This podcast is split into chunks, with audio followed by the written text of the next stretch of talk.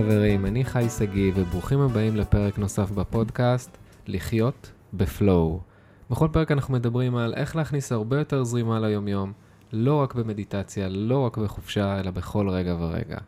והיום אנחנו הולכים לדבר על קשב וריכוז. מה זה אומר? אנחנו הולכים לזהות האם יש לנו בעיית קשב וריכוז, מה זה בעיית קשב וריכוז, ואיך אפשר להתמודד עם זה ביום יום. ובמיוחד בשביל זה, הזמנתי את המומחית, דוקטור שירלי הרשקו. Welcome, שירלי. שלום, שלום. איזה כיף שאת איתנו. ממש כיף. Mm-hmm. אני ככה יציג אותך. שירלי היא מומחית בהפרעת קשב ולקויות למידה. היא חוקרת ומרצה באוניברס... באוניברסיטה העברית, מאבחנת, מדריכת הורים, מנחת סדנאות, מפתחת שיטת רק רגע לארגון החיים. היא בעלת טור בעיתון הארץ, ומחברת הספר אנשי הקשב, וגם מנהלת קהילה בפייסבוק. בקיצור, היא המאסטרית בקש... בק... בקשב. לא קשב וריכוז, קשב, נכון? נכון, כי זה פשוט אותו דבר, קשב וריכוז, אז אני קוראת לזה הפרעת קשב, אנשי הקשב. אוקיי. אני אהיה כנה ואני אשתף בשיחה הראשונית שלי עם שירלי. כדאי. כן, שאמרתי, אני לא מאמין בכלל בדבר הזה, קשב וריכוז. אוקיי? טלאם. כן, אני לא מאמין בזה. אני חושב, גם ראיתי איזה ציטוט מאוד יפה, שקשב וריכוז זה, זה לא לקות, זה פשוט יכולת אחרת. Mm-hmm. זה פשוט, אני, איך שאני רואה את זה, כן? זה, אנש, זה אנשים פשוט משועממים ממשהו אחד, והם מתעניינים במשהו אחר. אם אני אקח עכשיו ילד, אוקיי? בבית ספר, שלא מקשיב לשיעור ומסתכל על החלון ורואה איזה ציפור על החלון. אז אם אני אסתכל עליו מבחוץ ואני אשים עליו, או, הוא לא קשוב, יש לו בעיית קשב וריכוז, אבל לא, הוא פשוט מתעניין במשהו אחר. ואז שמים עליו את התווית, ואותו ילד, אני ממש מספר לך את כל הסיפור של איך שבניתי את זה, ואותו ילד עכשיו הולך עם התווית הזה בעולם, יש לי בעיית קשב וריכוז. ואז ככל שהרבה יותר אנשים אומרים לו את זה, אז הוא יותר מאמין בזה. ואז, אחרי זה, שיש לו קשיים בחיים ומגבלות, אז הוא אומר, טוב, יש לי בעיית קשב וריכוז, והוא מצדיק את זה. ושוב, זה, אני לא מכליל, אני יודע שהמטרה שלי פה היא לפתוח את הראש ולראות האם קיים הדבר הזה, mm-hmm. ולא לזלזל חלילה באנשים, זה לא הכוונה, אלא ככה אני רואה את זה. Mm, אז פה אני אגלה לך, חי, כן. שלמרות שאתה בן אדם מאוד מיוחד, את המשפט הזה, אני חושבת שאני שומעת כל יום, mm-hmm. או שלכולם יש הפרעת קשב, או שאין דבר כזה הפרעת קשב. כל בן אדם שני יגיד לך שיש לי הפרעת קשב וריכוז. Hmm, ברור. אבל אני חושבת שזה אחד הדברים הכי חשובים בעבודה שלי מבחינתי, mm-hmm. להעלות את המודעות הנכונה למה זה הפרעת קשב, ולמה צריך להתייחס אליה. אוקיי. אז קודם כל, הפרעת קשב היא נקראת הפרעה, כי לא סתם, כי היא באמת מפריעה. אמנם יש בה גם הרבה דברים מדהימים ומיוחדים, וייחודיות וחשיבה אחרת, כמו שאמרת, אבל היא מפריעה בחיים. היא מפריעה לאותו ילד להתרכז בלימודים כל היום. הוא כל היום לא מרוכז בשיעור, חולם ו... ומשתעמם. כי זה לא מעניין אותו. נכון. כי יש לו סדר עדיפויות אחר, וזה בסדר. שזה באמת משהו בהפרעת קשב, שאפשר להתרכז רק במה שסופר סופר מעניין אותך. אבל רוב הדברים בחיים שלנו, חי, הם לא סופר מעניינים אותנו. לא יודע, אני עכשיו כאילו חושב על עצמי, אוקיי? כן. אני נלחמתי כל החיים כדי לעשות את הדברים שאני אוהב. נכון, אבל ואם עכשיו אני אהיה בשיחה, נגיד אני אהיה בהצגה, אז אני לא אגיד יש לי קשב וריכוז, אני פשוט ירדם. אני אומר, אם משהו ישעמם אותי, אני ירדם. אבל הבעיה היא שזה יכול, הרבה פעמים זה עוצר מדברים שאתה רוצה לעשות, ואתה לא יכול כי יש לך את הבעיה הזו של הקשב. אתה רוצה ללמוד לימודים אקדמיים, למשל, אתה רוצה להשיג תואר, אתה רוצה את זה, אבל אתה לא מסוגל, כי אתה לא יכול לשבת עכשיו שעתיים, ארבע, שש שעות בכיתה ולהקשיב, אתה לא יכול. ואז אין לך תואר, ואז ל-שמונים אחוז מהאנשים עם הפרעות קשב, אין תואר, והם רוצים. אני טוען שאם אתה, שוב, אני, אני מתפקח איתך פה, חופשי. זה, באהבה. אני טוען שאם משהו שאני ממש אוהב אותו, אני יכול לשבת שעות בו. זה כמו שאני עכשיו עושה סדנה, וכל בן אדם, באמת, אני עושה סדנאות של שלושה ימים, שתים עשרה שעות מהבוקר עד ערב כל יום, ואני נותן חצי שעה הפסקה לאוכל, שתביני, הם רצים לאכול. עכשיו, כל אחד אומר לי, איך אני אעשה את זה? ואנשים בסדנה, יש לי קשב וריכוז. וברגע שהם שם, כולם מתרכזים, ואני אפילו עוד יותר מקשה עליהם, בזמן שהם עושים תרגיל משותף, אני שם מוזיקה פול ווליום, כי אני רוצה שידברו בקול חזק, כי אני לא רוצה שהם מלמלו. ולא, זה מפריע לי להקשיב המוזיקה, ואחרי שתי שניות, אוי, אז איך את מסבירה את זה? כי זה באמת סיטואציה שהיא מאוד מעניינת, אבל רובנו, רוב בני אדם, לא נמצאים במה שהכי מעניין אותם כל יום, כל היום. אז אולי זה תמרור, תעשה מה שאתה אוהב. אז תראה, זה, זה באמת מעניין מה שאתה אומר, כי גם בפודקאסט שלי, אנשי הקשב, ראיינתי mm-hmm. שם את פרופסור טל בן שחר, וגם הוא איש קשב, mm-hmm. והוא אמר לי, אני חושב שהמתנה של אנשי הקשב, זה שזה מכריח אותם לעשות רק את מה שהם הכי הכי אוהבים. אבל בואו רגע, אני מדברת פה באמת עם בן אדם מוצלח, אתה וגם פרופסור טל בן שחר, אבל יש ככה אוכלוסייה גדולה מאוד, ש... לא מצליחה למצוא את מה שהכי מעניין אותה, או אז ש... אז בואי נפתח להם את התודעה, ונעזור להם למצוא, כי גם למה הם לא מצליחים למצוא את מה שהם רוצים? כי הם נלחמים, במה... הם נלחמים במקום שהם לא אמורים להיות בו. יכול להיות. אבל קודם כל כולנו צריכים להיות בבית ספר שתים עשרה שנה. כולנו. אין מה לעשות, אין עדיין מסגרות אחרות. סבבה, אבל גם אני, אני, כשאני רואה בית ספר, שוב, אני לא נותן לכזה, בבית ספר כזה, בית ספר שתים עשרה שנה, לא נותן לזה כזה משקל. כי בסופו של זה... אתה כרגע לא נותן לזה משקל, אבל שאתה ילד, ואתה יושב בכיתה שתים עשרה שנה, יש לזה משקל גדול. אני מסכים איתך. יש לזה מחירים, אתה יודע, לא כולם כמוך מצליחים, מעטים, האמת, כמוך, מצליחים להתגבר. רוב הילדים שיושבים בכיתה, ולא מצליחים להקשיב, ולא מצליחים להוציא את היכולות שלהם. יש המון אנשים שספרו לך את הסיפור חיים שלהם, שלא הייתי קשוב בבית ספר, בית ספר שימם אותי, ובנו דברים מדהימים. אבל יש הרבה מאוד אנשים שמסיקים שהם טיפשים. בגלל ששמים להם את התווית שיש חוויית קשב וריכוז. בגלל שלא שמים להם את התווית. הם לא מצליחים, הם לא מבינים למה. הם אומרים, אני יודע את החומר, למה לא הצלחתי במבחן? טוב, אני כנראה סתום, אני כנראה דפוק. אני לא מצליח להקשיב בכיתה, אבל כל החברים שלי כן, מה קורה כאן? אני רוצה ללמוד משהו, אני לא מצליח לקרוא אותו. למה? טוב, אני כנראה דפוק. אבל אם אתה בא לילד הזה, ואגב, כתבתי ספר ילדים שלם mm-hmm. על איך להסביר לילדים על הפרעת הקשב שלהם, צריך לדעת איך להסביר את זה, ולא סתם לזרוק את זה. ויש לי שלוש כאלה, אני יודעת. Mm-hmm. אז אם אתה בא לילד ואתה אומר לו, תשמע, יש לך הפרעת קשב, וזה מתבטא, אפשר גם להסביר את זה, יש פחות דופמין במוח, ש... שלא מאפשר לשמור על קשב, להיות יותר מחמש עד חמש עשרה דקות. זה העניין. אבל יש דרכים שאפשר לעזור לך, ואז אתה תוכל כן ללמוד, אתה תוכל לעשות מה שאתה רוצה. עוד שנייה נגיע לדרכים, אבל אני עדיין... ברור, עדיין בדיון הפילוסופי החשוב, כי זה הבסיס. כי אני אגיד לך משהו. לפני עשרים שנה, לא היו אומרים לאנשים יש להם בעיית קשב. נכון, חבל. לא, אני דווקא חושב שזה עדיף. אתה יודע כמה אנשים התפספסו וכמה אנשים גדלו, זה בערך הדור שלנו, לחשוב שהם דפוקים, לא בסדר, לא מממשים את עצמם. כי זה, כי זה, בואו נתחיל בזה, כי זה ככה בנוי מערכת החינוך. מערכת החינוך בנויה, בואי תהיי מצטיינת, בואי תביא ציונים הכי טובים, ובואי לא תיכשלי. שבמציאות את... זה בדיוק הפוך, את צריכה להיכשל כמה שיותר, ואם את לא נכשלת, את לא באמת יודעת אם זה עובד או לא עובד. נכון. אז זה לא, מש... זה לא באמת משנה, כאילו, אם, אם בן אדם מאפשר לעצמו להיכשל, ומתחיל לבחור את מה שהוא אוהב, ומשקיע, שוב, אמרתי לך, אני נלחמתי, וכל הזמן נלחם, ואני כל הזמן נלחם כל דבר שאני רוצה לעשות, כדי ל- לעשות, לחיות את החיים שאני רוצה. Mm-hmm. ואני אני חושב שבאמת, קשב וריכוז, כי אני רואה המון אנשים נפלאים, שכמו שאמרתי לך, באים ואומרים, יש לי קשב וריכוז, בשנייה שאני מדבר איתם, את רואה, אין כזה דבר, זה לא קיים, כאילו הם... כן, אבל אתה לא יודע מה עומד מאחורי האנשים הנפלאים האלה שיש להם הפרעת קשב וריכוז. את זה שהם לא הצליחו למשל להקשיב לבת זוג שלהם אתמול בערב, היא התעצבנה עליהם וחשבה שהם לא אכפת להם והם אגואיסטים והם מרוכזים רק בעצמם, אבל אם היא הייתה יודעת שיש להם הפרעת קשב והם פשוט לא יכולים להחזיק קשב ליותר מדי זמן בשיחה מונוטונית, או כשהם נמצאים בבר מול איזה מסך, והייתה מבינה שזה פשוט הפרעת הקשב, אז בוא נשב במקום אחר. אבל לכולם יש את זה. גם, גם, הנה המשפט השני, לכולם יש את זה. נכון, כי כמו שאמרת, כמו שאני אתן דוגמה בהצגה או בסרט, אם משהו לא מעניין אותי, אני לא אומר לעצמי, יש לי בעיית קשב, וגם לא נעים, אני לפעמים נרדם, אנשים פעם, פעמים מזמינים אותי. לא אזמין אותך. לא, אני אומר, אני כבר פחות זה, אבל מזמינתי להצגה, ולא נעים לי, אני בשורות הראשונות, ואני נרדם, כי זה לא מעניין אותי, כי המוח שלי שט דאון למשהו שלא... נכון, אז אתה יודע, אנשים עם הפרעות קשב, הם חושבים... שכולם ככה, כי הם לא יודעים איך זה אחרת. אני יכולה לשבת, לי אין הפרעת קשב, זה תמיד חושבים שיש לי, אבל אין לי. ואני יכולה לשבת בהצגה שמשעממת אותי, וכן, להקשיב לה ולא להירדם.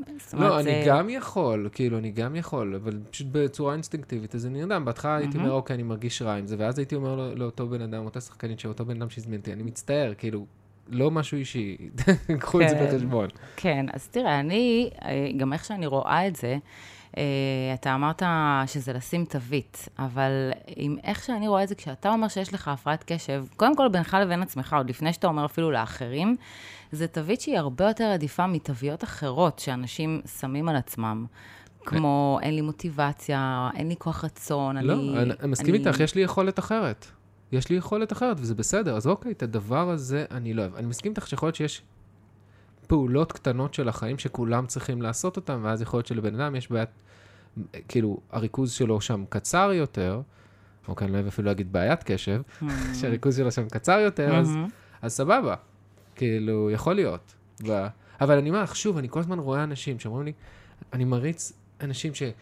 שכאילו רוצים לעשות משהו, וכל פעם אומרים, יש לי קשב וריכוז, וקשה לי וקשה לי, אבל ברגע שאני פתאום רואה אותם ומדבר איתם, אז פתאום, אה, פתאום את מנחה סדנה, איך יש לך קשב עכשיו להחזיק סדנה, להחזיק קבוצה של עשרים שלושים איש במשך שעה וחצי, ונעלמה הקשב וריכוז. אבל מה היא עושה אחר כך שהיא צריכה לאסוף, נגיד, את הפרטים שלהם, היא צריכה לחזור אליהם, היא צריכה לסדר את זה בטבלה, היא צריכה לזכור שהיא אה, כותבת פוסט על העניין הזה, וכל העניין של הסדר והארגון, אתה יודע, יש הרבה עצמאים שהם אה, אנשי קשב, כי כל היצירתיות והדמיון והסקרנות והאמביציה, זה גם תכונות שמאפיינות את אנשי הקשב. אבל... אבל את לא חושבת שזה שריר?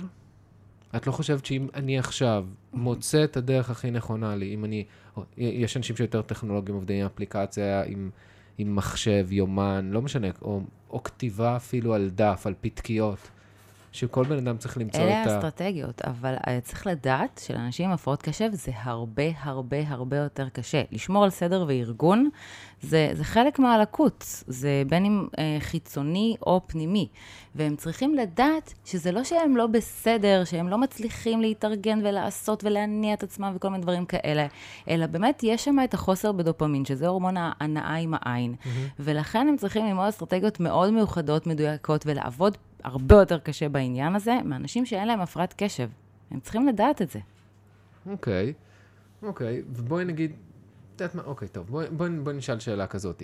בואי נדבר סטטיסטיקות. כמה אנשים באמת חולה קשב וריכוז, חולה, אמרתי, חולה, זה חולים בתווית הזאת. כמה אנשים באמת סובלים מהדבר הזה? אז הסטטיסטיקות הן מאוד יציבות, למרות שחושבים שזה עולה, פשוט המודעות עולה. אבל זה כבר הרבה מאוד שנים בין חמישה לעשרה אחוזים מהאוכלוסייה, אבל העניין הוא שזה לא רק האנשים עם ההפרעות קשב, אלא כל הסביבה שלהם חובה את זה, וזה זו עוד סיבה למה נראה לנו שלכולם יש הפרעת קשב, כי ברגע שיש לי בן זוג עם הפרעת קשב, או ילדה עם הפרעת קשב, או המנהל שלי עם הפרעת קשב, או העובד שלי, אז גם אני חובה את זה, את העובד שלא מגיש דברים בזמן, את הילד ש... שכל הזמן שוכח, גם אני חובה את זה כאילו יש לי את זה. את יודעת למה אני מחייך? למה? בא לי עכשיו באינסטגרם לעלות, אה, אה, לעלות סטורי ולשאול, כמה אנשים סובלים, אני עושה פה סקר, אנחנו באמצע פודקאסט, כמה אנשים פה באמת סובלים מקשב וריכוז. ואז לראות את האחוזים, וזה יהיה הרבה יותר מ-חמש עשרה אחוז. יש הבדל בין סובלים, אמרת מקשיי קשב וריכוז, לבין סובלים מהפרעת קשב וריכוז, שהיא נוירולוגית ומולדת, כי קשיי קשב יש לכולנו, במיוחד היום. מה לדברים לעשות? אני גם אימא, ואני גם עובדת, ואני גם לומדת, וגם וגם וגם, ולחוץ לי, ועמוס לי.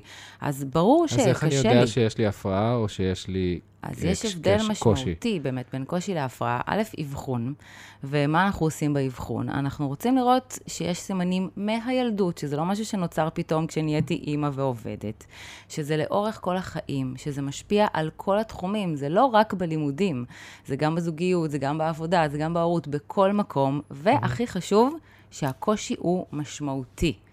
יש קושי קל, יואו, זה חיים עמוסים, אני רצה מכל המקום, אין לי כוח. ויש קושי משמעותי, שאתה יום-יום איתו, שאתה סובל ממנו, שהוא מקשה עליך, ואז חבל לחיות איתו, אפשר לטפל בו. תני לי דוגמה.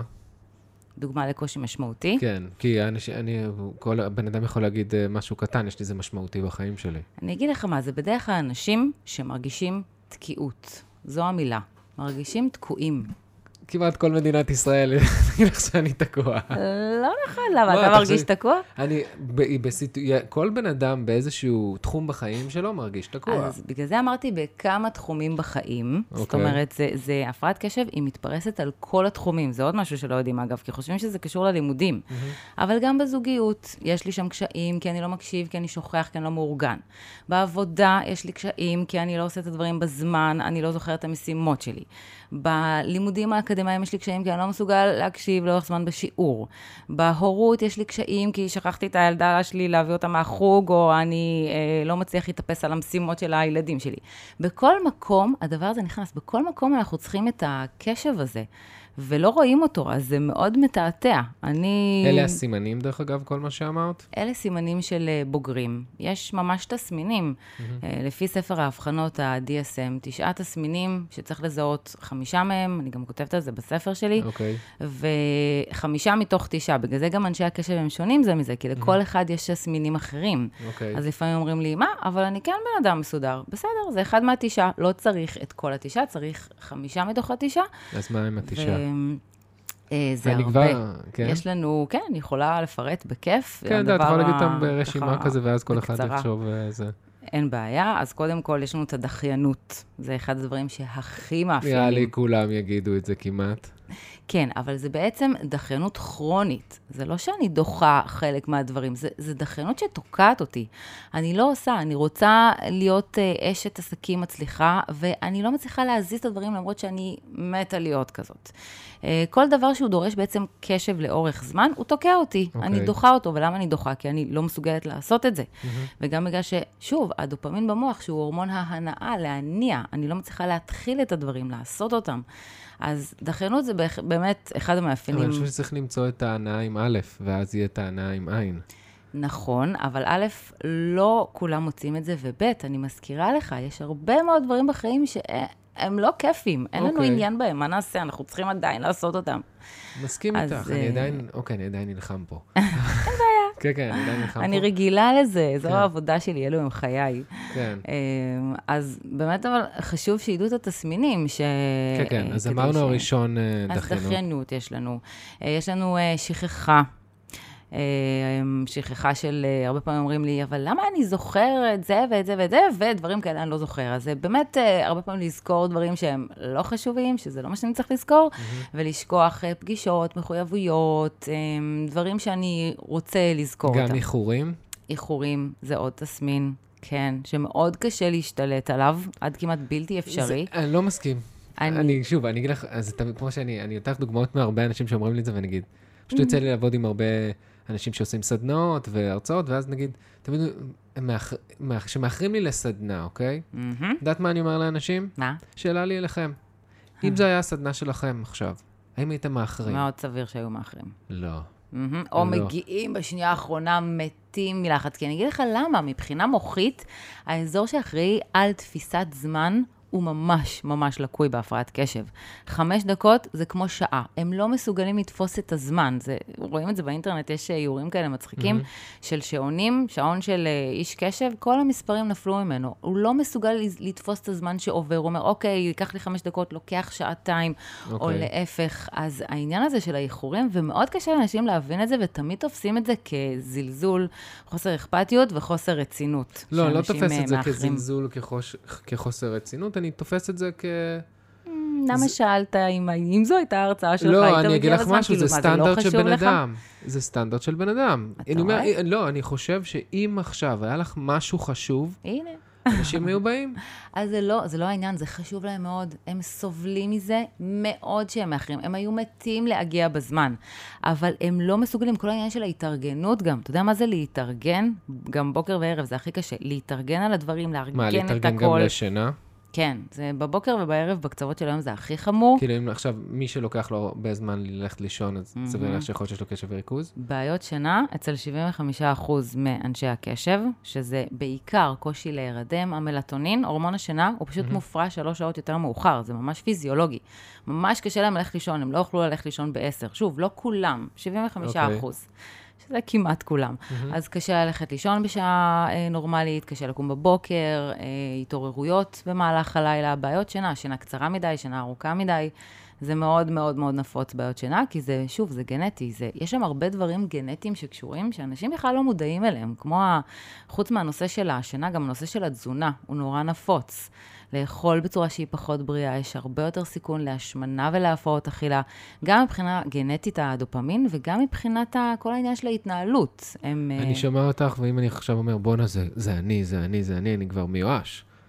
אני אומר, מה, מה, מה, אין מה לעשות, אז נכון. יאללה, בוא נצדיק את זה, בוא נאכל, הראשון. בוא נאחר. זה השלב הראשון באמת, ואגב, גם הרבה פעמים אחרי שעוברים מבחון, יש את השלב הזה של הייאוש, של ההכחשה, כן. של התסכול. לא, יש בטח את השלב, כן, עכשיו אני מבין מה קרה לי כל החיים, דעת, יש את ההתגלות, האפיפני. זה בדרך כלל השלב הבא, כן. ש, ש, כי, למה אני בתחום הזה? כי הוא תחום נורא אופטימי, נכון, אתה מגלה קושי, אבל ברגע שאתה שם עליו את השם, אתה מבין שזה זה, אתה יודע איך לטפל בו, זה מה שמדהים בהפרעת קשב. אני לא אוהב ששמים את השם. זה כמו שאת שמה עלייך דמות. בדיוק עשיתי פרק עם טלי שרון, שכולנו שמים על עצמנו דמויות. נגיד, אני שם על עצמי דמות מסוימת של זה שמצחיק את כולם. זה תווית מסוימת, זה לא אומר שאני אני הכל, אני דף נקי, ופה אני שם על עצמי את החליפה של הקשב. אז קודם כל, אני תמיד אומרת, זה חלק ממך, זה לא מי שאתה, כמו שכל תכונה שלך היא חלק ממך.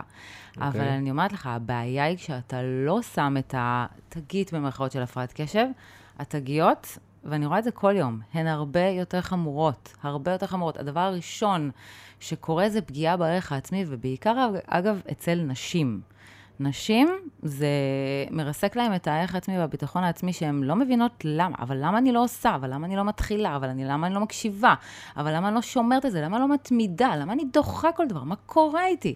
זה כבר מילדות, יכול mm-hmm. לרסק את הערך העצמי, ומאוד קשה ל- להעלות אותו אחר כך. מאוד קשה, גם באבחון, הן אומרות לי תמיד, אבל תגידי, אני לא פשוט עצלנית, או זה לא פשוט פינוק לא לעשות את זה, ואני ממש צריכה לשכנע אותם, לא, את, את באמת לא יכולה, זה באמת דורש ממך מאמצי על של אנשים אחרים, זה, זה כלום, זה צ'יפס. אז כן, את צריכה יותר עזרה, ואת צריכה להתייחס לזה, ואז את תצליחי. אילוצים חיצוניים. מה זאת אומרת? יש אנשים שצריכים אילוצים חיצוניים, נגיד mm. מישהו שעכשיו נכון. ידווחו לו וכאלה, ואז זה עוזר להם יותר. אם אני עכשיו לגמרי. עושה אימון, אז אם אני, אין לי, יש אנשים שכמוני קל לי לעשות לבד, אני, אני אפילו אוהב לעשות לבד, אני, בזמן שלי מתי שבא לי, ויש אנשים שחייבים ללכת למכון. נכון. או חייבים ללכת למאמן שלרוץ נכון, איתו. ואז הם חושבים, אבל למה לא יכול לבד? מה, אין לי כוח רצון? אבל אם הם מבינים, לא, זו, זו בדיוק הבעיה. אם יש לך הפרעת קשב, אתה לא יכול עכשיו לשמור על סדר וארגון. כן, אבל זה לא חייב, להיות, לא חייב להיות הפרעת קשב. יכול, אני יכול להבין שאני בן אדם, שאני צריך אילוצים חיצוניים. יש אנשים שצריכים יותר אילוצים חיצוניים, וברגע שהם עשו את האילוצים החיצוניים, לא היה להם הפרעת קשב. Mm. לא היה להם את התווית הזאת. Uh, קודם כל, זה לא ייעלם, גם, גם אם תיקח גורם חיצוני, אם יש לך הפרעת קשב, זה תמיד יישאר שם, פשוט זה משהו שבאמת יעזור לך להתמודד. עוד שנייה נגיד איך להתמודד, אנחנו פה נותנים פתרונות, ו- ו- וקפצנו באמצע הבעיות, כי אנשים בטח, רגע, מה עם ה... נכון, מה, מה כל... כמה אופייני, כן. כן, לקפוץ בין דברים. כן. Uh, כן, אז דיברנו... אז לקפוץ בין דברים זה גם? בטח, mm-hmm. כל זה, זה בדיוק העניין שלה לשמור על קשב אחד לאורך זמן, okay. זה גם חלק מהמאפיינים, נגיד בשיחות עם אנשים, להתפרץ באמצע, או קושי לשמוע עד הסוף, או גם דברנות יכולה להיות מאפיין. דברנות מאפיין, אוקיי. יכולה okay. להיות יותר של הצד ה, עם ה-H, זאת אומרת, יש לנו את ה-A D H D, שזה עם הצד שלה יותר היפר, אבל זה mm-hmm. לא צריך להיות, להיות היפר כזה כמו של ילדים שקופצים ממקום למקום. כן. אצל מבוגרים זה יותר עניין של דברנות, של צורך להתעסק תמיד עם משהו בידיים או, או, או ברגליים להקפיץ. לי יש תמיד, את רואה שאני כל הזמן נמשחק עם מעט וזה. אנחנו בסוף נאבחן אותך חי. לא, אני אומר, אני אסביר לך משהו בבית ספר, יש לי חבר ילדות שישבתי לידו, וכל פעם שבבית ספר הייתי לוקח משהו ממנו, והייתי שובר אותו, כשאני לוקח איש והייתי מפרק. לגמרי, כל הדברים אצלי השולחן שבורים. תמיד הם מתנצלים, אבל אני מבינה את זה. אז אני תמיד מפרק את זה, כאילו עכשיו... אני לא חושב שיש לי בעיית קשב וריכוז, פשוט אני אוהב, אני אוהב uh, להניע את הגוף. ואם אני יושב הרבה זמן ואני לא בתנועה, אז הגוף מתחיל לזוז, צריך לעשות משהו. אני אשתדל לא להיכנס לי אם יש לך או אין לך הפרעת קשב, כי אין תחליף לאבחון בעניין, אבל אני כן אגיד שזה מאפיין קושי לשבת בכיסא לאורך זמן, ואז נגיד, אתה חייב להתעסק עם משהו בידיים, או מקפיץ את הרגליים, או זז בנוחות בכיסא, או מרגיש שאתה חייב לקום, או קוצים טוסי כזה, יואו, יואו, אני חייב לזוז. זה עוד מאפיין של הפרעת קשב, כן. ו... יש. אני פשוט חושב על, נגיד, מדיטציה, לשבת עכשיו שעה. או, מדיטציה זה משהו אחר. שתדע שמדיטציה, אם אנחנו ניגע לשניונת במה עוזר להפרעת קשב מעבר לטיפול תרופתי, יש שני דברים מדהימים, שזה ספורט ומדיטציה, שהם נמצאו אחרי הטיפול התרופתי, כי הכי הכי עוזרים להפרעת קשב, mm-hmm. כי הם מפרישים המון דופמין.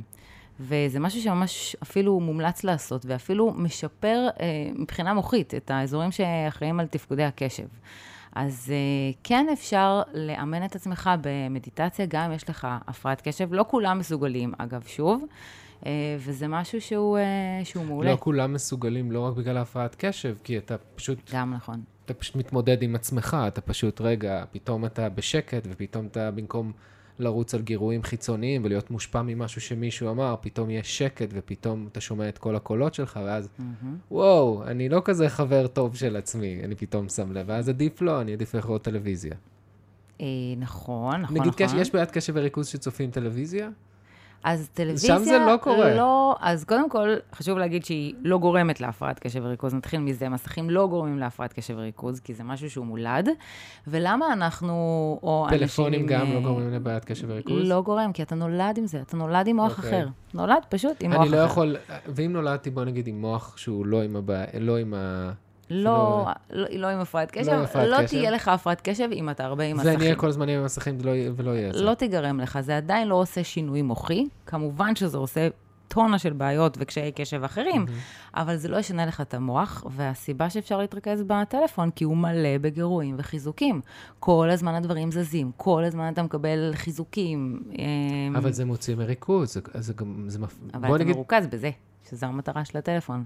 שתתרכז בו הרי. לא, אבל אם אני עכשיו, יודעת, אני עכשיו במשימה מסוימת נכנסתי לטלפון, ואז אני מתקשקש עכשיו עשר דקות, חצי שעה, אינסטגרם, פייסבוק, אולה בלה, זה לא, אני לא מרוכז. אני לא עושה את מה שרציתי. נכון, אתה מרוכז בטלפון. זה העניין. הטלפון מצליח למשוך את הריכוז שלך בגלל הגירויים שכל הזמן מתחלפים. אבל, אז זה מה שאני בא להגיד. טלפון וטלוויזיה מושכים את התשומת לב של כולם. נכון, אבל את אנשי הקשב יותר, וילדי הקשב. מושכים אותם יותר? יותר, כן, יותר קשה להם להתנתק מהם. כי הם, בגלל שחסר להם דופמין במוח, שזה באמת הורמון החיזוק, המסכים הם משלימים את זה. גם, גם אוכל, אגב, משלים את זה, או ספורט משלים את זה.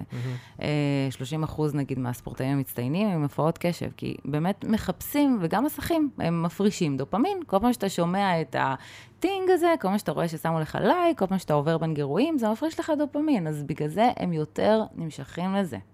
אוקיי. כן, לי למשל, אין טלוויזיה בבית. גם לי. יפה. ברור, אחרת, זה מאסט. לא... זה פשוט לא, לא תהיה לי משפחה אם תהיה לי טלוויזיה. הם, הם, אי אפשר לנתק אותם מזה. אז זאת אומרת להורים, ילדים עם הפרעות? לא, פשוט... לא, אני לא אומרת את זה. אני לא אומרת שלא תהיה טלוויזיה בבית, אחרת יהרגו אותי. לא, אבל את מומלץ, לא חובה. אני לא... אומרת ל- להגביל. להגביל. אני צריכה לתלוש מהמתבגרת שלי, למשל, את הטלפון בערב, לפני השנה. זה לא פשוט, אבל אני ספק שאם אני לא תלוש אותו ממנה, היא תהיה איתו עד הבוקר, זה חזק ממנה. זה נוחה, אגיד לה, תעזבי אותו. היא לא, היא לא תוכל. הבנתי. יש עוד, עוד כמה תסמינים ששכחנו לפני שאנחנו עם הפתרונות? יש לנו עוד כמה, נכון? יש עוד כמה, כן. יש את השכחה, יש את העיבוד חפצים. איפה הארנק שלי, איפה המשקפיים שלי, התנועה הזאת עם החיפוש ידיים על הגוף, איפה, איפה זה, איפה זה. יש הימנעות, הימנעות ממטלות שאני צריך להשקיע בהן קשב רב. נגיד, כל העצמאים. זה לכולם. זה לא לכולם, אתה רואה? זה לא לכולם. אני, אם אני צריכה עכשיו להעביר קבלות לרואה חשבון שלי, דבר סנוע עליי ודורש קשב משעמם, אני עושה את זה, אני לא נמנעת מזה. כן. אבל השאלה היא מתי את עושה? רוב האנשים נמנעים, בוא ניקח מבחנים, רוב האנשים, להגיש עבודות, מגישים בדקה תשעים. אז לא, רוב האנשים... זה לא רוב האנשים. אני אומרת לך, זה בדיוק מה ש... זה עוד יותר מחשיב לגביך, אגב חי. למה דיברתי עם הרבה אנשים, ותמיד אומרים שהגרף שמגישים את העבודות, כל המרצים אומרים, שמה שרואים את זה, שבעשר דקות האחרונות פתאום יש ספייק שעולה למעלה. ו... כן, אבל יש את האנשים שדוחים את הכנת העבודה ממש ללילה לפני, ואז הם עושים לילה לבן ומגישים בשנייה האחרונה שהם עומדים למות. גם על זה היינו עושים סקר באינסטגרם. אני אעשה על הקשב. ויש את האנשים שככה ביומיים שלושה האחרונים לפני, עושים קצת בהתחלה, קצת באמצע, לא, לא ממש ככה נמנעים לגמרי ודוחים. אבל גם השניים שלושה ימים לפני זה להימנע איפשהו. אז יש לי מנה, ויש לי מנה. אני נגיד בן אדם, שאם הייתי בבית ספר, הייתי רוצה כמה שיותר להעיף את זה ממני. כאילו, אם עכשיו יש לי משימה, שתביני, נתח דוגמה את הסרט גמר שלי, הגשתי בתחילת השנה השלישית. סרט, ממש בחודשים הראשונים של השנה השלישית, כי רציתי להעיף את זה, כי אמרתי, אני רוצה לחיות, אני רוצה לביים ולעשות דברים אמיתיים, ולא לשחק. אתה גם נורא פיתחת אסטרטגיות שיעזרו לך להתמודד. שוב, אנחנו לא יודעים באמת אם יש לך הפרעת קשב, אבל אני אנצל את ההזדמנות להגיד שיש אנשים עם הפרעת קשב שהם מצליחים לפתח אסטרטגיות התמודדות שעוזרות להם. נגיד הם יודעות, הם יודעים שהם שוכחים דברים, אז הם מנהלים יומנים ואקסלים ורשימות כמו מטורפים, ברמה שזה על סף ה-או סי די לרשימות. Mm-hmm. ואגב, או סי די זה, זו גם הפרעה שמקושרת, התנהגות אובססיבית, קומפולסיבית. כן. והרבה פעמים מתפתחת בגלל האסטרטגיות שהם מנסים לפתח כדי להתמודד. אז אני ארשום הכל, הכל, הכל, הכל, הכל, הכל, הכל, בצורה אובססיבית והיסטרית, שדורשת גם המון מאמץ, כי הם יודעים שהם ישכחו אחרת. ואז הם אומרים, מה פתאום, אני, אני נורא מאורגן, נורא מסודר, אני לא שוכח כלום. אבל בעצם זה כן היה במקור, וזו האסטרטגיה הלא לא ממש יעילה, וגורמת להרבה חרדה ודיכאון, שהם גם אגב נלווים. ברור, ואז אני לא עומד בכל מה שכתבתי, ואני עוד יותר מרגיש רע עם עצמי. נכון. אז, אז בואו נדבר על אסטרטגיות, כי אנחנו כבר בנינו פה בילדאפ מטורף, ואנשים, יא, אני, יש לי קשב, יש לי קשב, אז, אז בואו ננסה להבין. יאללה, יש כל כך הרבה דברים. אוקיי. זה באמת, זה התחום האהוב עליי, כי באמת אפשר לשנות חיים מקצה לקצה. אתה יודע, אגב, שנמצא מחקרית, ששילוב של טיפול תופעתי עם התנהגותי, שזה כל האסטרטגיות. התופעתי באמת מאסט? הוא הכי יעיל. הוא הכי יעיל? אם אני אעשה את האסטרטגיות, אני צריך את התרופות? האסטרטגיות גם יעזרו, גם אם, אם אתה לא לוקח. אם אני עושה רק את האסטרטגית ולא לוקח. זה יעזור, אבל אתה לא תגיע למקום שהיית יכול להגיע, אם אני לוקח טיפול תופעתי.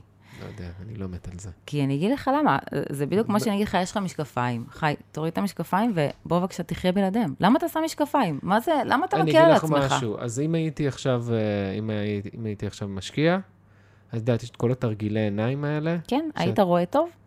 יש הרבה אנשים בלי משקפיים? אם אני מתרגל ומאמן את העין, יכול להיות שכן. אם ואם, אתה... אם, אם, אם, אני אגיד לך משהו, אם שהייתי ילד, שהייתי, לא יודע, אני מגיל שש עשרה עם זה, אם, אם הייתי יודע את זה, לא הייתי שם משקפיים, הייתי מתרגל, היום, במודעות של היום, לא הייתי בכלל שם משקפיים, הייתי מתרגל את זה עם העיניים. זאת אומרת, אם אתה נולד עם לקות ראייה, או עם חרשות באוזן אחת, או משהו כזה, אתה... רגע, רגע, לא, לא, אני מדברת, את מדברת איתי על בעיה שהיא חיצונית, זה לא תרופה, זה לא מה שאני מכניס לגוף, זה משהו חיצוני, זה כמו שתשבור את היד, מה, לא תשים גבס? ברור שאני אשים גבס. אז יש לך עכשיו סכרת, אתה לא תיקח אינסולין להשלים? יש לך בעיה בבלוטת התריס, אתה עייף, אתה גמור מזה. אתה לא תיקח טיפול תרופתי להשלים. יש הרבה פתרונות לבלוטת התריס, וגם אפילו לסכרת שהם אלטרנטיביים, שהם לא זה, אבל לא ניכנס לזה. יש הרבה זה, אבל בואי נחזור חזרה. זו ההשוואה פשוט לטיפול תרופתי בהפרעת קשב. הוא פשוט, גם אנשים חושבים שהוא... יש לזה אבל הרבה השפעות. אנחנו יודעים תרופתי רטלין, נכון? המילה. לא, יש היום, רטלין זה הכי מוכר, מ-אלף תשע מאות שלושים ושבע, אבל יש היום עשרים סוגים ומינונים. אני, אני אגיד לך מה, אני בן אדם ששונא תרופות, אפילו הפידורל לא לקחתי בלידות שלי ברמה כזו, לא אקמול כלום. אבל בארון אצלי בבית, ארבעה אה, רטלינים ל, לכל בני המשפחה, כי אני פשוט ראיתי, אני גם התחלתי מלהיות נגד אגב, לגמרי, לפני חמש עשרה שנה, אבל אני ראיתי מה זה עושה לאנשים, זה פשוט מאפשר להם לעשות את מה שהם רוצים, ולא לא להיות כל כך מתוסכלים וכל כך... זה גם אפשר לעשות, אפשר להם לעשות את מה שהם לא רוצים. נכון. שהם לא יודעים את מה שהם רוצים. נכון, נכון, נכון. זה, זה מאפשר להם לחיות בחיים האלה הרבה יותר טוב, וזה משפיע על המון תחומים. אז זה, זה גם עוד סטיגמה שיש. זאת אומרת, אם אנחנו רואים תופעות לוואי, לאיזשהו טיפול תרופתי, נגיד לרטלין, אז צריך לחזור לרופא ולהתאים סוג ומינון אחר. לא, לא אמורות להיות לזה תופעות לוואי, לא בטווח הקצר ולא בטווח הארוך. וחשוב לדעת גם שאתי... זה לא עושה אנשים נמבים? לא, זה, זה סטיגמה שכזו. הם לא אמורים להיות זומבים, ממש לא. ואם הדבר הזה קורה, זה ממש תופעת לוואי. וצריך להחליף את התרופה, כמו שאני עכשיו אשים איזו תרופה ללא יודעת מה, איזו פטריה שיש לי והיא לא תעזור, אני אחזור לרופא ואחליף תרופה למשהו שיותר יעזור לי, זה, זה ממש אותו דבר, זה, זה לא משהו שצריך לקרות.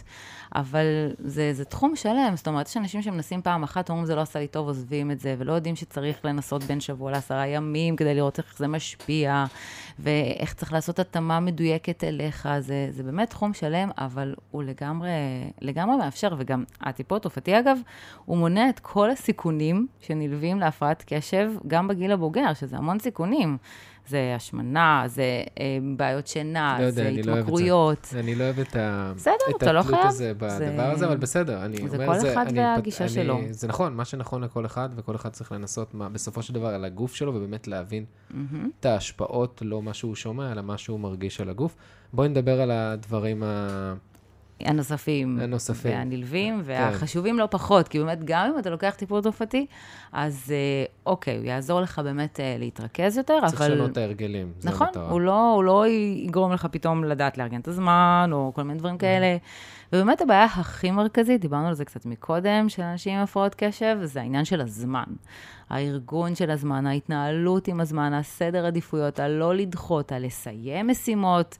הרבה פעמים עושים כזה את ה... כמעט עד הסיום ולא מסיימים. זה גם, אגב, קורה להם עם mm-hmm. תארים אקדמיים. הרבה מהם עשו את הארבע שנים, אבל לא הגישו את העבודה הסמינריונית. אני שומעת את זה כל הזמן, או לא עשו את הקורס האחרון. אני מכיר המון אנשים כאלה, זה יותר מה-חמישה עשר אחוז. אז יאללה, תפנה אותם לאבחון. זה יותר מה-עשרה אחוז. אני חושבת שגם הרבה מגיעים אליך. אני חושבת שזה גם הפחד. זה הפחד לסיים, כי אז אתה יוצא החוצה לעולם, mm. ואז אתה באמת צריך להתמודד עם מה שבחרת, ויכול להיות שמה שבחרת לא מתאים לך. זה יכול להיות, אבל זה יכול להיות גם לא, כי אני אגיד לך, מה צריך להיזהר פה? הרבה פעמים מפילים... כי אם עברת ארבע שנים, ועשית הכל, והגעת לקו סיום, לפעמים אתה מגיע, לפעמים אנשים מגיעים לקו סיום, ומפחדים מהבחירה שלהם. זה נכון, שלהם. זה יכול להיות אצל חלק מהאנשים, אבל מה שקשה לי בהפרעת קשב ספציפית, שהרבה פעמים מפילים על הצד הרגשי את הקשיים של ההפר... שהם במקור הפרעת קשב, נגיד בן אדם שהוא עם הפרעת קשב והוא דחיין, אז uh, לפעמים יכולים להפיל את זה על מקומות רגשיים כמו אולי אתה מפחד מהצלחה, אולי אתה מפחד מכישלון. כן, הם יכולים להגיד לעצמם אני מפחד מהצלחה או מפחד מזה. כן, וזה משהו רגשי, ו... וכשיש הפרעת קשב זה לא משהו רגשי, זה משהו נוירולוגי. ואפשר לראות את זה שגם אנשים כאלה שהולכים להגיד לטיפול פסיכולוגי, גם עשר שנים, וזה לא זז, או לוקחים ציפרלקס, משהו שם לא זז. כי המקור זה הפרעת קשב, ואם אנחנו לא נטפל בה, זה לא יזוז, זה לא יעזור טיפול רגשי, או ציפרלקס, או, או דברים כאלה שקשורים לעניינים רגשיים. זה, זה פשוט לא. אז, אז חשוב להגיד את זה, כי הרבה אנשים מכניסים את עצמם לתבניות, mm-hmm. בדיוק התגיות האלה שאני לא אוהבת, כשהם לא, לא מבינים שזה לא, זה לא רגשי. גם שואלים אותי באבחון, אבל, אבל זה לא, לא משהו רגשי, לא, נוירולוגי, מוח, מוח. אני יכולה, אני מראה לאנשים תמונות של מוח, כדי שהם יאמינו לי, ומראה להם איך זה נראה אחרת. הוא נראה שונה כאילו. הוא נראה ממש שונה. יפה וכזה מדליק, אבל שונה, שונה. המבנים המוחיים שונים, הדופמין שונה, מערכות עצביות שונות, כן? שונה. אז איך אני... איך אני, איך אני, נגיד ויש לי. כן, נגיד, רק נגיד. האמת שאני, היית רוצה, בוא נגיד, היית רוצה שיהיה לך, כי אני באמת חושבת, אני קוראת לזה הפרעת קשב, אבל אני חושבת שזה גם מתנה. אמרתי, זה יכולת אחרת פשוט, אני לא רואה את זה כמשהו שלילי. גם אני לא לגמרי, גם באמת, גם התחתנתי עם אדם עם הפרעת קשב, זה אנשים שהם כאלה, יש בהם את הכיפיות הזאת, ואת הניצוץ הזה, ואת החשיבה המיוחדת הזו, והראייה השונה, ויש שם המון המון באמת דברים טובים. Mm-hmm. אבל באמת צריך הרבה עזרה. בוא נגיד, יכולה להגיד לך, שאם לא הייתי יודעת שלבן זוג שלי יש להפרעת הקשב, mm-hmm. לא, לא יודעת אם היינו פה, אם הייתי ביחד איתו היום, כי... באמת, יש שם הרבה דברים, העניין הזה של נגיד שכחה, והקושי עם ההתארגנות, ואתה יודע כמה פעמים אני צריכה להזכיר לו ביום, שלא יודע, תיקח את הבת שלנו מאיזשהו מקום, או ישלח איזשהו משהו, ולכתוב את זה. אבל התארגנות עכשיו, הרבה נשים יכולות לחשוב, מה, לוקח לי המון זמן, אז הם מתחילים להגיד לעצמם, יש לי קשב? אז זה תלוי כמה, זה תלוי עד כמה זה מפריע בחיים, ובאיזה עוצמה זו, ועם איזה דברים ניסית והם עבדו או לא, זה מאוד תלוי בעוצמה. ויש לי קורס שלם של עשרים ואחד יום רצופים על העניין של ארגון זמן, כי באמת צריך שם משהו, ה, ה, בדרך כלל סדנאות רגילות של ארגון זמן, הן לא מספיק עובדות על אנשים עם הפרעות קשב, נגיד לטווח הארוך. Mm-hmm. צריך שם משהו הרבה יותר כזה מוקפד ומחזיק, כי זה באמת תחום הקושי הכי גדול שלהם. Mm-hmm. בואי נדבר אז איזה פתרונות יש לנו. התחלנו לדבר על מדיטציה, כי גם מדיטציה משנה דברים. נכון, ואגב, לא חייבים שעה כמוך, שזה מדהים. המחקרים מראים ש-שתיים שלוש דקות ביום, כל יום, זה מספיק ממש, תוך חודשיים אפשר לראות ממש שינוי של מבנים מוחיים. אז אתם יכולים להסתפק. ואם הם יעשו חצי שעה ויותר? לא, זה אחלה. זה ישפיע יותר? לא, אני שואל אם זה ישפיע יותר. אה, זה ישפיע יותר. בדקו את העניין של ה-שתיים שלוש דקות ביום וראו שזה מספיק. מי קובע מה מספיק ומה לא מספיק? זה גם שאלה. זאת אומרת שזה מספיק לשינוי, שאתה רואה שינוי. זה מה שעשו במחקר הזה שבדקו לגבי... כי אני יכול להגיד לך מהניסיון שלי, ככל שאני מתרגל יותר, נגיד, אם אני עכשיו נכנס ליומיים שאני מתרגל עשר שעות, כשאני מסיים את היומיים האלה, או את העשרה ימים, הריכוז שלי הוא ברמה אחרת. זה משמעותי, זה עולם אחר. זה נשמע הגיוני? מאשר שעה, או עשר דקות. פשוט עדיין לא עשו מחקר על הנושא הזה, ואני לא יכולה להעיד על זה, ובטח שגם לאנשים... אני חושב שהאנשים, אתם צריכים לחקור את זה על הגוף שלכם. ברור, ברור. אני עשיתי סוף שבוע שעבר יומיים, ואני אומר לך, שכחתי כמה זה קשה, כואב, וכמה זה מענג, וכמה זה משחרר. וואו. זה כאילו, שכחתי כמה זה, וזה כיף, ואני חודש הבא עשה עשרה ימים. יואו, מדהים. אני הייתי בבראשית סוף שבוע שעבר, וזה גם היה מענג. כן, זה גם טוב. לא, ברור, כל אחד וזה. כל אחד ובאמת מה שהוא יכול, אתה יודע, לא כולם יכולים לעשות מדיטציה שעה, אז בגלל זה אני אומרת שתיים שלוש דקות זה גם טוב, זה גם מספיק, כאילו תנסו את זה, כל אחד יכול לעשות את זה. אוקיי, לדעת מה אני חושב, אני אומר לך, נגיד, אני התחלתי מדיטציה, כשאני התחלתי מדיטציה, איך התחלתי? הגעתי לויפאסנה ישראל, זה כאילו, חבר המליץ לי תבוא, תמדוד את הסרמים, זה אין, זה הסדנה הכי טובה. אמרתי, סבבה. עכשיו, לא ידעתי כמה, לא ידעתי למה אני נכנס בכלל. הבנתי, זה עשרה ימים, מדיטציה, אמרתי, סבבה, לומדים, כאילו מדברים, נכון? ואז הגעתי לשם, הבנתי שזה עשר שעות, משהו כמו עשר שעות, וזה רק, רק כאילו למדות לאכול, לישון, למדות לאכול, לישון. עכשיו, ואני בן אדם שבחיים לא ישב שנייה במדיטציה, וגם תמיד הייתי אנטי לדבר הזה. ומה שאני עכשיו חושב יחד איתך, אני אומר, כל המשתתפים שהיו שם, לא יודע מה, שמונים מאה איש, כל סבב שהם עושים שם, את באה להגיד לי שאין שם אנשים קשה, וכולם כמעט נשארים שם עד הסוף. ברור שיכולים להיות. אז מה שאני באה להגיד, it's a muscle, זה שריר, זה תרגול. תראה, במדיטציה זה בהחלט יכול להיות שריר ותרגול, וגם אנשים עם הפרעות קשב יכולים לעשות את זה. אבל עדיין יש דברים שהם לא יכולים לעשות, או שהם נורא קשים להם ודורשים כל כך הרבה מאמצים, שזה גובה מחירים. נגיד למשל, סתם נשמור עכשיו על סדר וארגון בבית. הם יוכלו לעשות את זה, זה לא שהם לא יוכלו פיזית לעשות את זה, אבל זה יגבה מהם מאמצי על, הם ישרפו על זה את כל היום, הם יהיו מתוסכלים מזה, הם יריבו עם הבני זוג על זה, הם, הם לא ידעו מאיפה להתחיל, לאן ללכת. זה, זה רק דוגמה לתסמין אחד נגיד. אבל ש... יכול להיות, אני, יכול, אני חושב על, על נגיד, בת זוג שהייתי איתה. אז אוקיי, אז היא לסדר את, ה, את הבגדים היה לה קשה, אבל לעשות את הדברים שהיא אהבה היה לה קל. Mm-hmm. והיא יכלה לשבת שעות, ולהתפקס נכון, בזה. נכון, נכון. אז קודם כל... אז זה כל... אומר שיכול להיות שיש לה, היה לה הפעה, כאילו יש לה הפעה. אני לא יודעת, צריך לבדוק את כל התשת הסביב. סבב, אבל מה שאני בא להגיד, עכשיו כל אחד יכול להגיד, למה אני חושב את זה ככה? כי כל אחד יגיד, טוב, אני לא אוהב לקפל את הבגדים, אני לא אוהב לעשות את זה, אבל אז... בגלל זה טוב להבחן, כמו שצריך הפרעת קשב. ואז אתה אומר, לא, באמת יש לי את הלקות הזו. באמת לי יותר קשה מאחרים בעניין הזה, וזה דורש ממני הרבה יותר מאמצים, וזה, וזה גורם לי לסבל רב. יש לי את זה. אני שואל, אני סתם...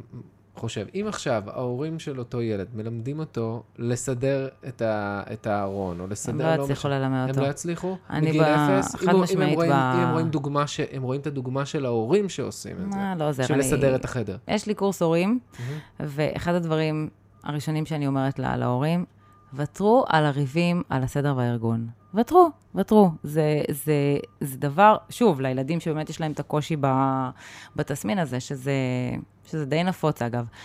כל הריבים והוויכוחים... זה לא שאני אומר שצריך להיות מסודר, כן? זה לא כל אחד מבחר איך הוא חי ואיך הוא זה, כי בסופו של דבר סדר ועושה את הבלגן בראש. אם לילד יש הפרעת קשב ויש לו את התסמין של הקושי בסדר וארגון, הוא לא יהיה מסודר. והוא לא יצליח לסדר את החדר שלו אף פעם כמו שההורים שלו היו חולמים, ואני מציעה מראש לוותר על העניין הזה, זה פשוט מכניס לכל כך הרבה אינטריגות, וזה כל כך קשה לילד, שזה באמת כמו לבקש ממך עכשיו, בוא תוריד את המשקפיים, ותחיה בלעדיהם, ופשוט תראה. תיסע בכביש ותתאמץ לראות את השלט. מה הבעיה להתאמץ לראות את השלט? מה הבעיה לסדר את החדר? מה הבעיה להרים את הבגדים? זה בדיוק כמו לבקש מבן אדם שלא רואה טוב, לנסוע בכביש וכן לראות את השלטים בצורה טובה.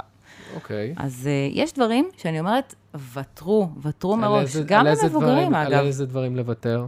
גם מבוגרים שיש להם את הקושי הזה הגדול בסדר וארגון. בבקשה תביאו כל שבוע מנקה, או אפילו איזו שכנה תיכוניסטית שתעשה לכם רגע סדר בסוף יום, כל יום רבע שעה. תביאו, תביאו.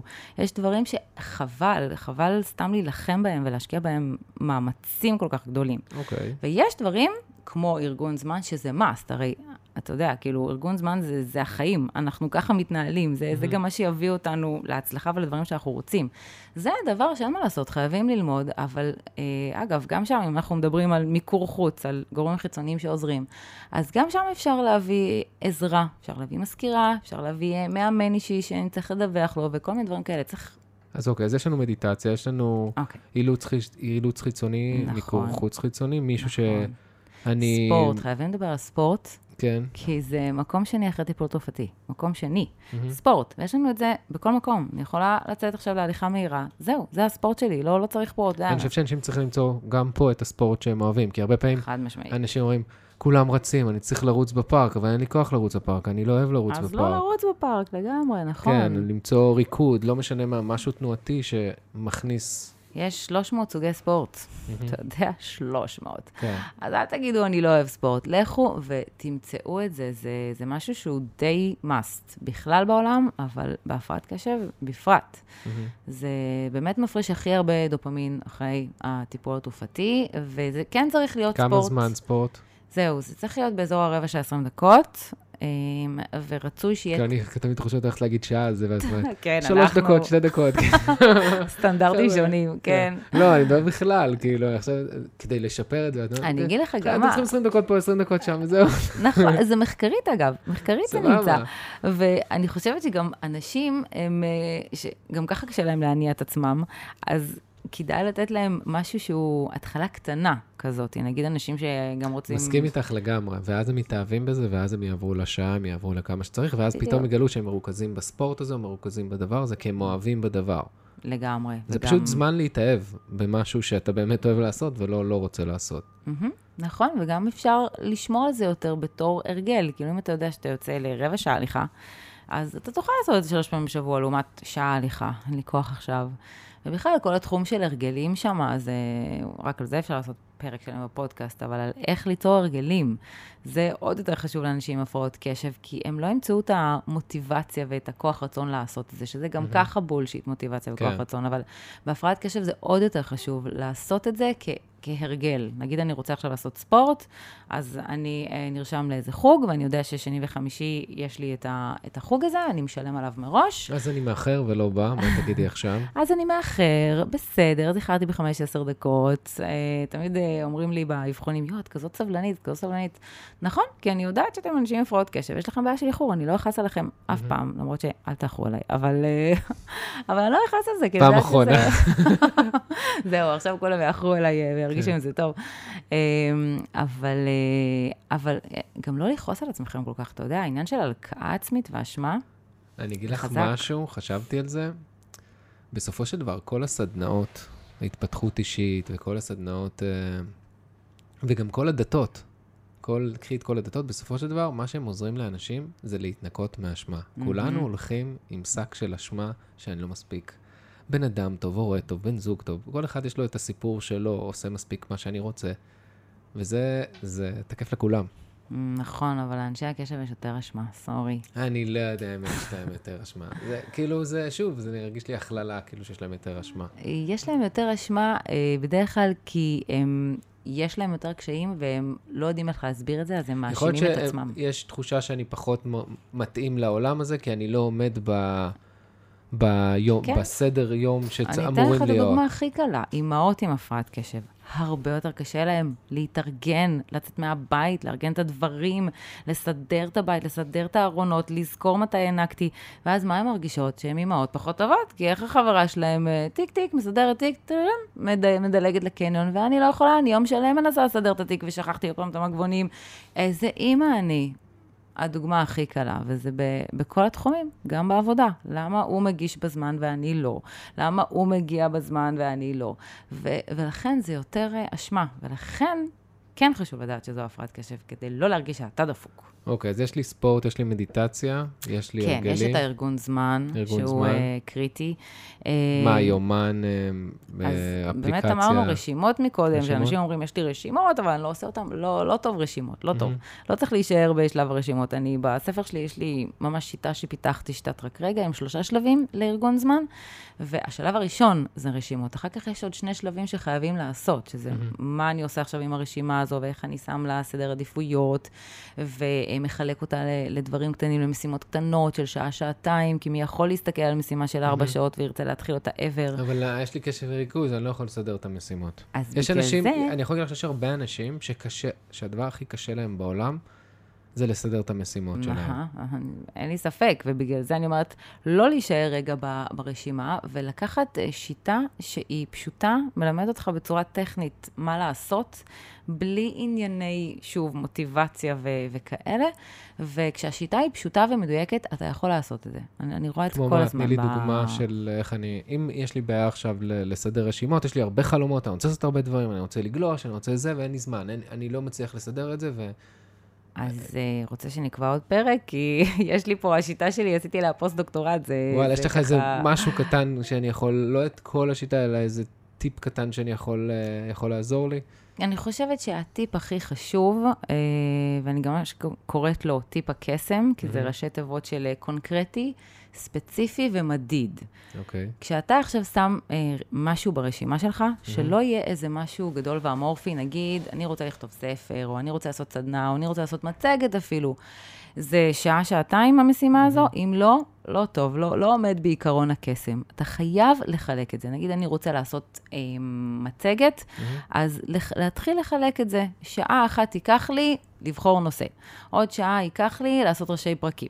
עוד שעה ייקח ואם לי... ואם אני לא יעמוד במה שתכנעתי, כי ש... אני אגיד לך זהו. משהו, אותי זה מפחיד את הדברים האלה, כי אני פעם לא עושה את הדברים האלה. אני, אין לי הגדרת זמן.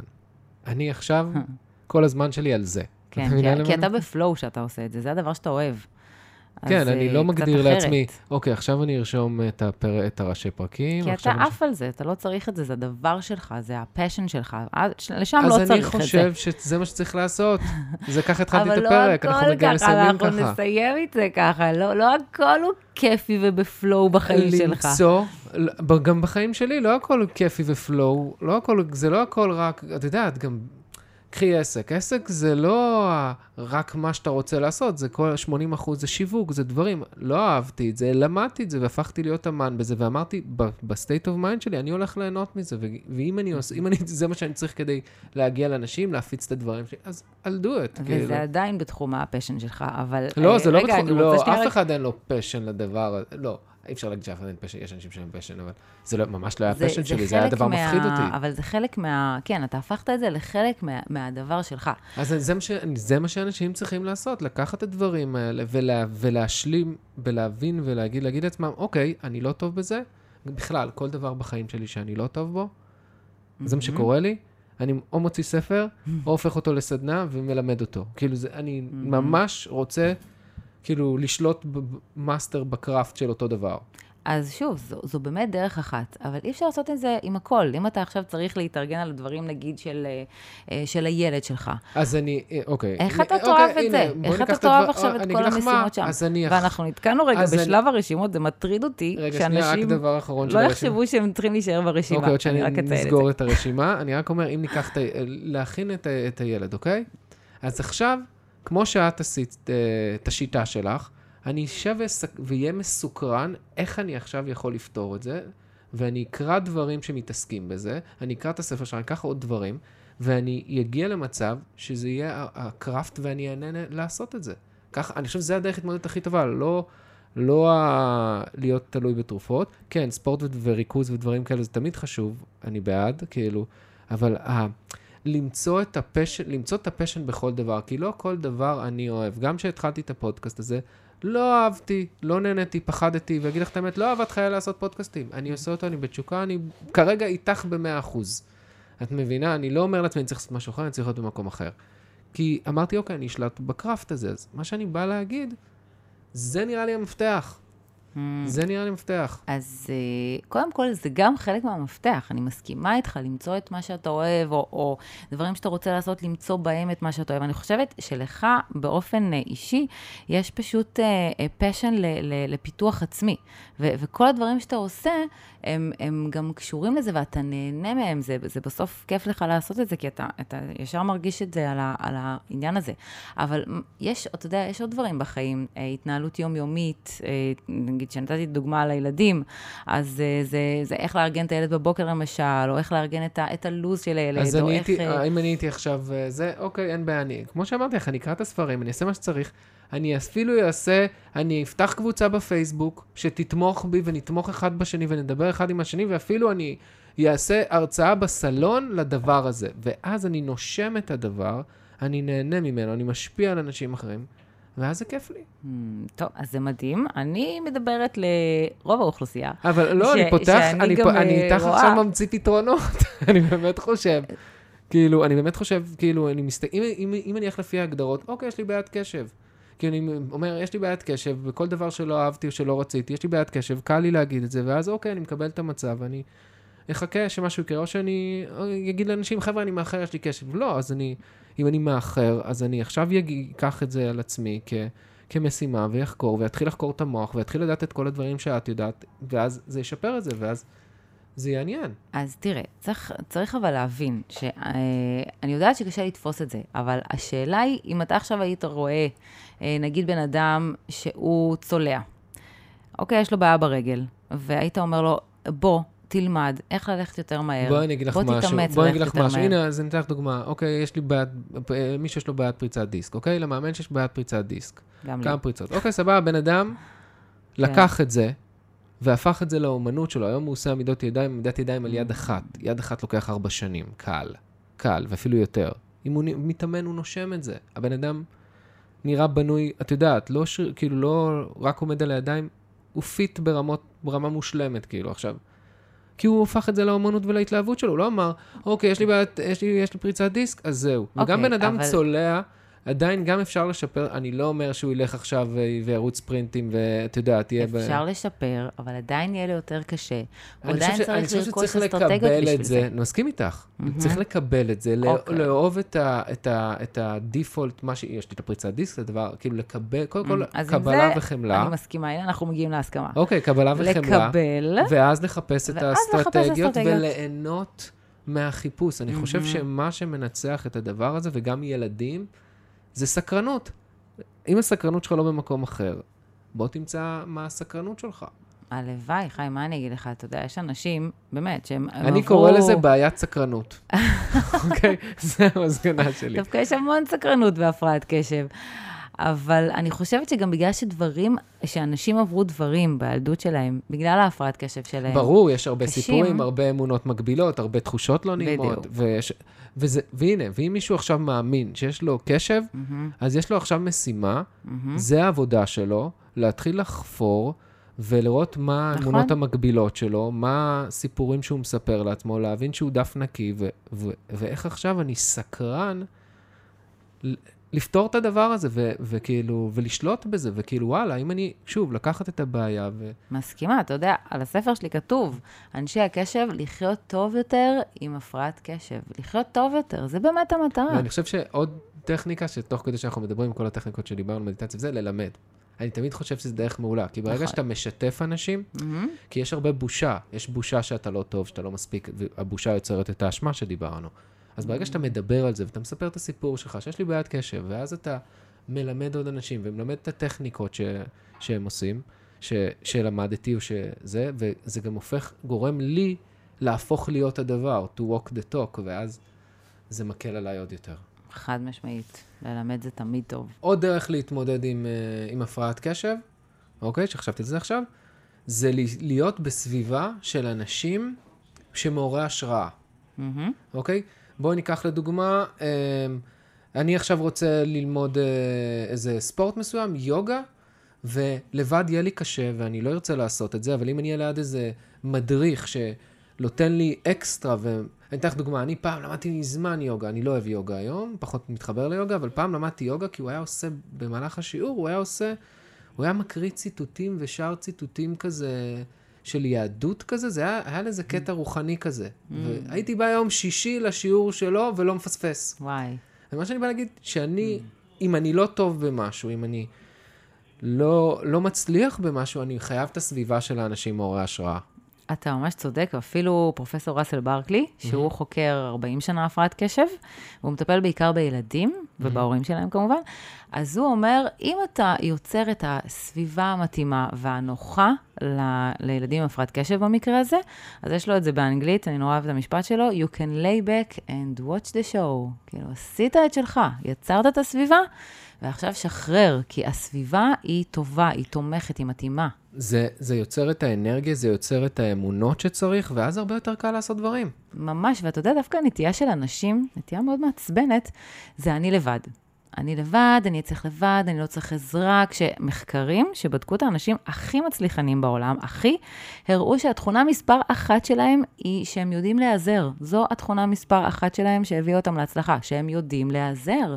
אז באמת, אנשים, תעזרו יותר. ו... אז אם יש משהו שאתם לא טובים בו, ואם אתם משהו שלא טובים בו, תחפשו, נגיד סתם, דיברנו על, בואי נגיד, לסדר את החדר. וואלה, אז אני עכשיו אלך ל... איך קוראים ליפנית? מרי קונדו. אני עכשיו אלמד את זה, אקרא את זה, ואראה את הסרט שלה, אקרא את הספר שלה, אנשום את זה. נכון, או אפילו אבי, אשת מקצוע שעובדת בשיטה שלה, שתעזור לי לעשות את זה. ואז לאט לאט התווית הזאת תרד לי מהראש של הקשב, ואני יכול להתמודד עם הדברים. פשוט מאוד חשוב לי שאנשים יקבלו, וואלה, זה אפשרי, לא, לא, לא להיות בתוך הביצה של זה מה שיש לי וזה זה, ותקבלו אותי כמו שאני, אני אומר, מן הסתם הסביבה צריכה לקבל, אבל זה לא משנה אם מקבלים או לא מקבלים. זה אני צריך לקבל את עצמי עם הדבר הזה, ולהיות אה, באנשים שמעוררים אותי. אני בחיים שלי מסתובב עם אנשים שנותנים לי אנרגיה. אני מביא אורחים שמעוררים אותי, אני, שמסקרנים אותי, אני מחפש כל הזמן דברים שיסקרנו אותי, ואני חושב שאנשים צריכים לקום בבוקר ולשאול את עצמם, מי מסקרן אותי, מה מסקרן אותי, מה יכול לעזור לי להגשים את החלומות ואת השאיפות שלי, ולא משנה מה הסטיגמות שיש לי על כל דבר, או התוויות שיש לי, פשוט לעשות את זה. אני ממש מסכימה, ועוד בהקשר של הפרעת קשב אפילו עוד יותר, באמת, לחפש את האנשים שמתאימים לכם, את הסביבה שמתאימה לכם, ואת העבודה שמתאימה לכם, ואז זה באמת יהיה הרבה יותר קל והרבה יותר טוב. זאת אומרת, באמת דיברנו על זה שחשוב להכיר, אבל לא להישאר רק במקום של להכיר, אלא עכשיו לראות מה, מה יכול לעזור. כן, לי. כי הרבה, הרבה אנשים פשוט נתקעים, טוב, יש לי את זה, ככה אני, התקבלו אותי. וזה כאילו, זה אפילו יוצר עוד מחסום מלעשות ומ... שוב, זה לא לעשות לשם העשייה, זה פשוט להרגיש טוב יותר ולעשות את מה שאנשים רוצים. נכון, אז לא להישאר במקום הזה. מגניב. האמת היא שוואי, הזמן ממש ממש טס לנו. יאו. כן, לגמרי. ממש. כן, ויש לי תמיד שאלה שאני תמיד שואל את כולם, אם את, איך היית מסכמת את כל השיחה הזאת במשפט אחד שהייתי שם אותו במגנט על המקרר? מדהים. אז אני חושבת שאמרנו את זה בסוף. להכיר, לקבל ולחפש אסטרטגיות. אוקיי, אני, אני אוהב, ואני הייתי מוסיף להכיר, לקבל, לאהוב ולהסתקרן. להסתקרן מה, מה מושך אותי. יאללה, מתאים ל... לסטיקר או למגנט. מתאים לסטיקר, כן, זה כזה גם מעצים, מה שאני אוהב. נכון. לגמרי. אהבתי. לגמרי. אז שירלי, איך אפשר, איך אפשר ככה... להגיע אלייך, לעבוד איתך, איפה... אז קודם כל יש לי אתר באינטרנט שנקרא דוקטור שירלי הרשקו, אנשי הקשב, ושם יש את כל הדברים, יש את הפודקאסט שלי, יש את קהילת הפייסבוק, אנשי הקשב, שיש בה כבר עשרים ואחת אלף איש אגב, יש את הספרים... זה יותר מחמישה אחוז, עשה... זה לאנשים הפרעות קשב ויקיריהם שרוצים להבין עליהם. הספרים, אני חושבת, זה הדבר הכי טוב, אנשי הקשב וילדי הקשב, שהם באמת מכילים את כל המידע, יש את הקורסים שלי להורים, קורס ארגון זמן, אני באמת חושבת, אבחונים כמובן, שאבחון וטיפול, זה באמת משנה חיים, ותכלס, אני, אני די מרגישה ברת מזל עם ה, עם העבודה הזו שלי, לראות את זה, לראות את זה כל פעם קורה, באמת שאנשים, וואו, כאילו, חיים, חיים יותר טובים בעזרת הסטיקר שלנו. בגלת הסטיגר ולא הסטיגמה. לגמרי. ותחלקי להם את המגנט שלנו. יאללה. אז תודה רבה לך. תודה לך, חיים, ממש נהניתי, גם על האירוח, ובכלל מדהים כל מה שאתה עושה והגישה שלך. תודה.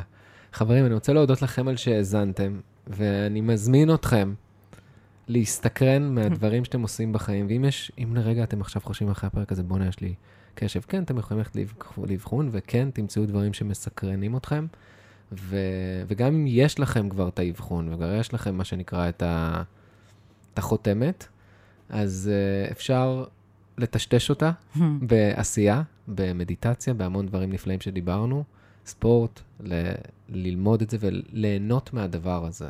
לקבל את זה, ליהנות מהדבר הזה. אני חושב שזו הדרך הכי מדהימה להתמודד עם זה. וכמובן שאם אהבתם את הפרק הזה, אז אתם מוזמנים לשתף אותנו, להעלות סטורי, מה דעתכם, מה חשבתם, איך היה לכם, ולתייג אותנו באינסטגרם.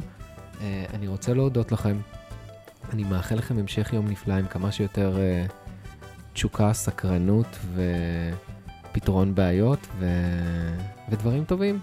אז כמו שאנחנו מסיימים כל פרק, may the flow be with you. צ'או חברים.